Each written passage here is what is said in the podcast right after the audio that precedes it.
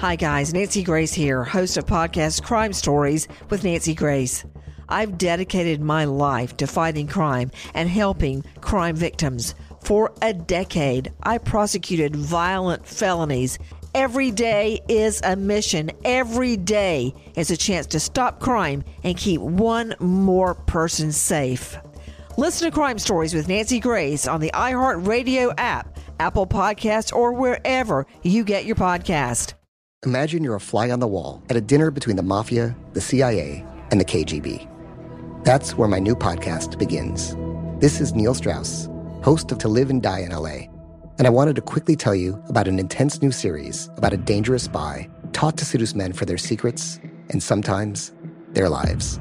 From Tenderfoot TV, this is To Die For. To Die For is available now. Listen for free on the iHeartRadio app, Apple Podcasts or wherever you get your podcasts. I'm Hannah Storm, and my new podcast, NBA DNA with Hannah Storm, chronicles my six decades in professional basketball. From growing up in the sport to becoming one of sports TV's first female broadcasters. Join me as I dig deep into the game's history, unearth some wild stories, and talk to my friends from the world of basketball, from Dr. J to Charles Barkley.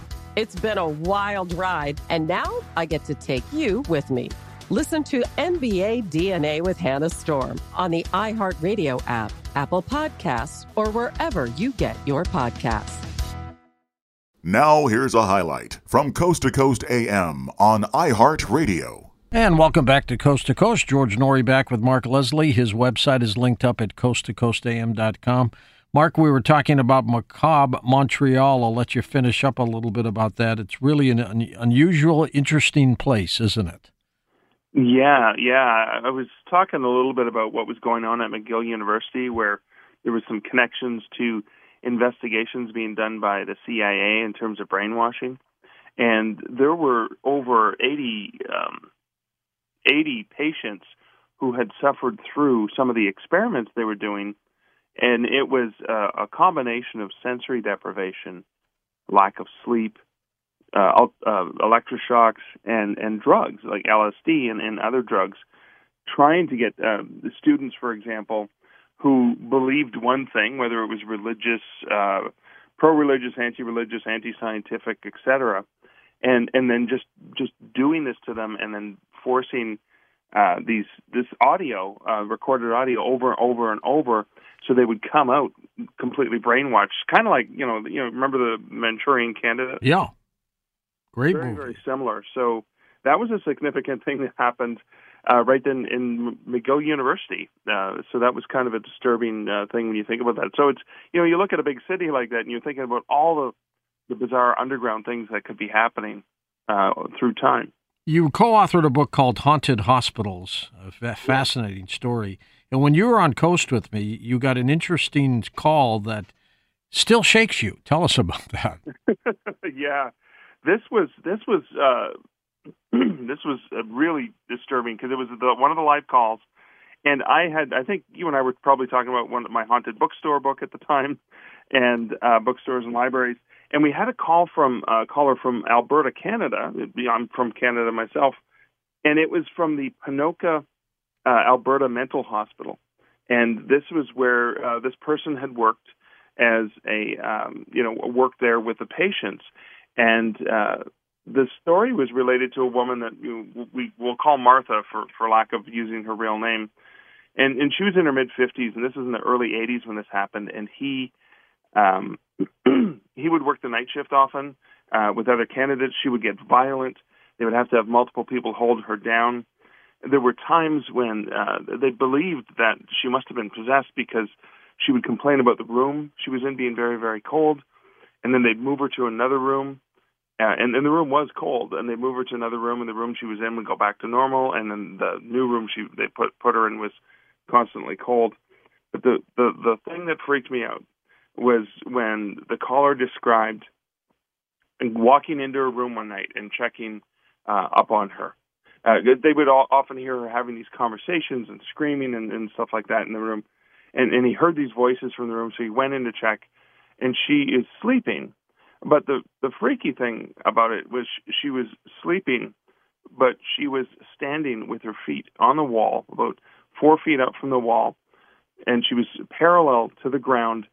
Her head was facing down. You could see her hair hanging over her face, and it, it, she was sleeping, but kind of sort of levitating, but sort of standing on the side of the wall. He backed out of the room, freaked out, didn't know what to do, didn't tell anyone. He went back to the room where they were watching TV and doing, you know, the break room. Didn't say anything until he came on that show. Uh, until uh, you know he came on your show yeah. and shared the story. Now your producer was kind enough to put me in contact with him afterwards because I wanted to get more details to include in the haunted hospitals, which I had been working on. And that's when he shared the story that a friend of his heard the show and and recognized his voice and contacted him a couple days later and they went out for coffee and his friend said when I heard you tell that story, I'm about to tell you something I've never told anyone before. And he went into that same woman's room a different night and saw the same sort of thing, but she was levitating, standing completely up, and she was about a foot off the floor. And again, she was sleeping, but her body was just levitating in the air. And and and again, I'm just getting goosebumps just thinking about uh, about that right now. And um, and that was just a really freaky incident. It's amazing uh, what's happening. What do you think of possessions, um, Mark? Well, I think I, I, I'm I'm fascinated by by the fact that is a possession a demon that's inhabiting somebody's body? Is it is it a, just a spirit, a lost spirit, or a ghost? And and and I think of the same thing with possessions uh, of a people or of things. And I, I it's it's it's really a difficult thing to consider. But when you think about how do how do evil entities get into our world through people may be one of the ways, right? Through through a person, through a body. It may be one of the ways that they can inhabit this plane is by taking over a person's body. And if they do, look out. I know when there are exorcisms performed, these demons are more than just spirits. They're pretty evil. Oh yeah, yeah. They're, they're very, very much not just the spirit of a departed person, but something a lot darker, a lot, a lot more disturbing. You've got other books out there, of course, uh, called Spooky Sudbury. Tell us about that. So Sudbury is uh, where I grew up in mid northern Ontario. It is a mining community, the nickel capital of the world, and uh, there were plenty of ghost stories from there but also plenty of UFO stories, which I thought was quite quite fascinating. Tell us about your beliefs in UFOs. Sorry. Tell us about your belief system in UFOs.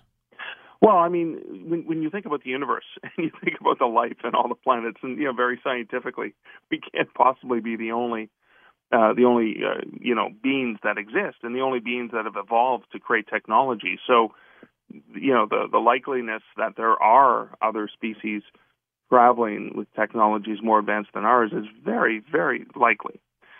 So one of the things about Sudbury is with with the nickel repository. So Sudbury was basically built when a giant uh, asteroid uh, slammed into the um, or meteor slammed into the um, uh, the Earth there, depositing tons of resources that they're, they're mining to this day.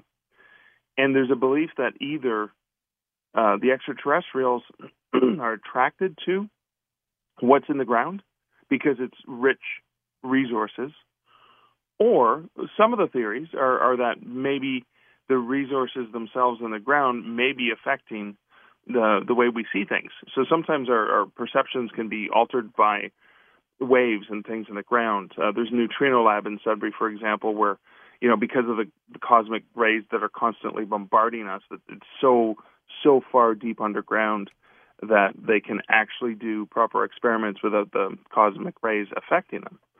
But what what shocked me when I when I decided to write Spooky Sudbury, I thought, okay, it'll be mostly ghosts. There'll be some other mysteries, and we'll have one chapter on UFOs. And when I started to dig into it, I thought Sudbury was a hotbed of UFOs. I ended up doing four chapters I did the 50s, the 60s, the 70s, and then the 80s and beyond. Um, and that was um, that was because there was an incident that actually involved sending the U.S. Air Force from Colorado Springs, from NORAD, all the way up to Sudbury because of something that they saw on the radars there. Really? That's a great yeah, were, story. Yeah. This was in uh, 76, I believe, uh, if I'm looking at my notes properly. And it was a really disturbing uh, time. I, I was it was 1975, I should say, and there were three different reports of these three objects in the sky. And and I believe the reason NORAD probably sent the fighter jets up was they probably thought they were Russian or something, something of that of that regard. But there were pages and pages of documentation of what they saw and what happened that have, of course, been redacted. And so you look at these documents, you see, you know, there's like a couple lines here, and then it's all blacked out. It's all blacked out. So it's like something bizarre happened in the skies over Sudbury, and uh, and and and again, I was I was alive for that, and I remember people still talking about just like the panic that was in the air at that time. I used to have so many men how this beguiling woman in her 50s. She looked like a million bucks. With zero qualifications. She had a Harvard plaque. Tricks her way past a wall of lawyers and agents. She's got all of these Maseratis and Bentleys all in the driveway. Is it like a mansion? Yes, it's a mansion. That this queen of the con uses to scam some of the biggest names in professional sports out of untold fortunes about six million. Approximately eleven million dollars. Nearly ten million dollars was all gone.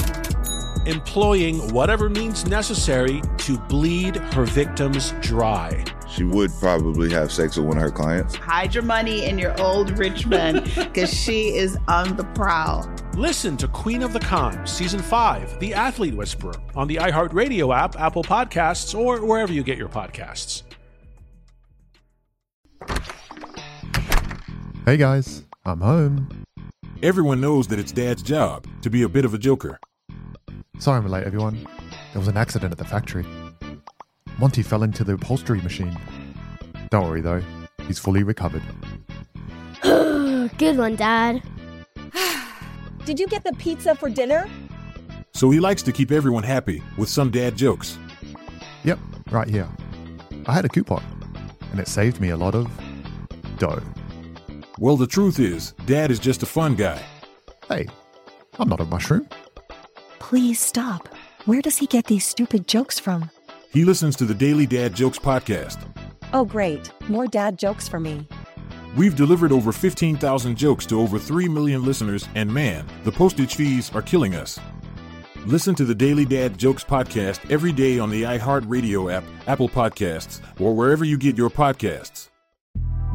The Big Take from Bloomberg News brings you what's shaping the world's economies with the smartest and best informed business reporters around the world. Western nations like the US and Europe. Mexico will likely have its first female president. And then you have China. And help you understand what's happening, what it means, and why it matters. He'll get his yo yos to Europe in time. But the longer this drags on, the more worry he's getting. They knew that they needed to do this as fast as they possibly could to get a drug on the market as fast as they could. I'm David Gura. I'm Sarah Holder. I'm Saleha Mohsin. We cover the stories behind what's moving money and markets. Basically, everyone was expecting, if not a calamity, certainly a recession. But the problem is that that paperwork, as our reporting showed, is fake. As someone who's covering the market, I'm often very worried about an imminent collapse. So I'm thinking about it quite often. Listen to the big take on the iHeartRadio app, Apple Podcasts, or wherever you get your podcasts. What is the God helmet? What's that story? that is, this is uh, from uh, Laurentian University, uh, Dr. Michael uh, Persinger, and he, um, it, it's a skidoo helmet, a snow machine helmet, which has been converted to put electrodes on. And it's a combination of putting somebody in a in a room that's not quite pretty sensory deprivation, putting the helmet on, and then triggering electrical stimulation with you know from this almost like an EEG, but actually triggering different parts of the brain, and actually stimulating a part of the brain that actually causes them to see things. And what I found so fascinating about this experiment was that if a person is one who you know believes in UFOs, they will have they, they have this uncanny sense that there's a presence in the room with them and and and if they believe in UFOs, that it is uh, an alien that's come down and and has appeared in their room. Other people, it may be angels, it may be demons, it may be you know spirits of departed loved ones, whatever. And it's interesting when you look at the the way that the triggering. So the question is is is it causing them to see things that aren't there, or is it allowing them to see things that are that are there that we normally can't see? And so that was really fascinating to think that that was happening, you know, with a, a psychologist in, in in Sudbury, Ontario, where where I grew up. You know, always worried about what was what was there that I couldn't see in the dark. What do you think the paranormal is all about in the first place, Mark? I think the the paranormal in in general, like when you when you think about every any society around the world, any culture, there is this, you know, question about what happens, uh, whether there's a soul, what happens when we die, do, do, do we live on, that sort of thing. And so uh, the paranormal is one of the ways that we explore that and we look at it and we think about uh, the way that that's going to continue. There's, there's, when you think about hauntings and spirits and stuff like that, there's, you know, there's theories about it. If it's not a spirit or a soul of somebody or a demon or whatever, is it something that happened in a place and time that left a powerful impression? Like a, um, you know, like on an old cathode ray tube when when you know something was frozen on the screen for a long time and it just left an impression.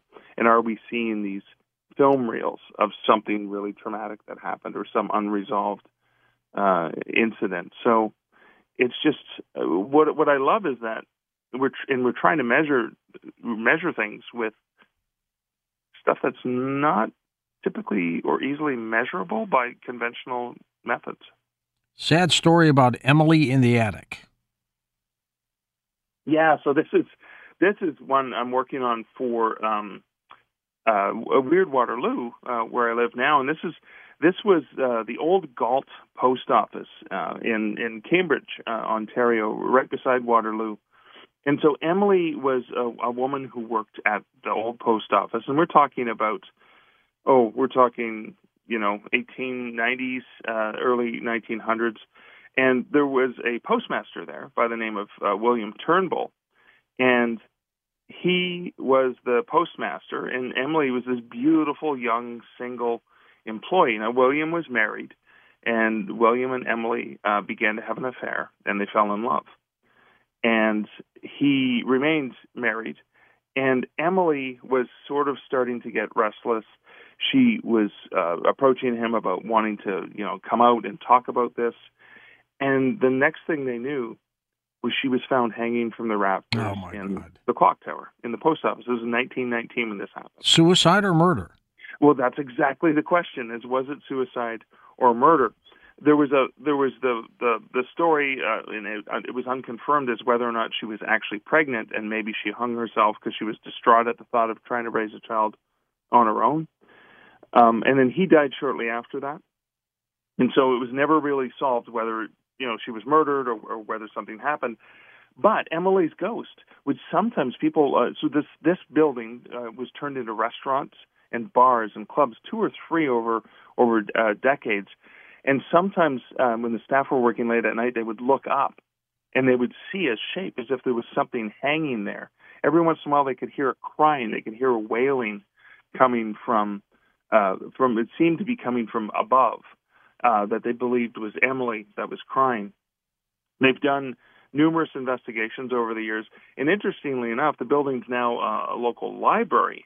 Uh, and again, there are reports of librarians hearing uh, hearing strange noises, hearing hmm. the crying coming from uh, you know places where there's nobody uh, there. So that was a that was a really fascinating story, but also you know quite sad for for poor Emily. Listen to more Coast to Coast AM every weeknight at 1 a.m. Eastern and go to coasttocoastam.com for more. Hi, guys. Nancy Grace here, host of podcast Crime Stories with Nancy Grace. I've dedicated my life to fighting crime and helping crime victims. For a decade, I prosecuted violent felonies Every day is a mission. Every day is a chance to stop crime and keep one more person safe. Listen to Crime Stories with Nancy Grace on the iHeartRadio app, Apple Podcasts, or wherever you get your podcast. Imagine you're a fly on the wall at a dinner between the mafia, the CIA, and the KGB. That's where my new podcast begins. This is Neil Strauss, host of To Live and Die in LA, and I wanted to quickly tell you about an intense new series about a dangerous spy taught to seduce men for their secrets and sometimes their lives. From Tenderfoot TV, this is To Die For. To Die For is available now. Listen for free on the iHeartRadio app, Apple Podcasts, or wherever you get your podcasts. I'm Hannah Storm, and my new podcast, NBA DNA with Hannah Storm, chronicles my six decades in professional basketball. From growing up in the sport to becoming one of sports TV's first female broadcasters. Join me as I dig deep into the game's history, unearth some wild stories, and talk to my friends from the world of basketball, from Dr. J to Charles Barkley. It's been a wild ride, and now I get to take you with me. Listen to NBA DNA with Hannah Storm on the iHeartRadio app, Apple Podcasts, or wherever you get your podcasts.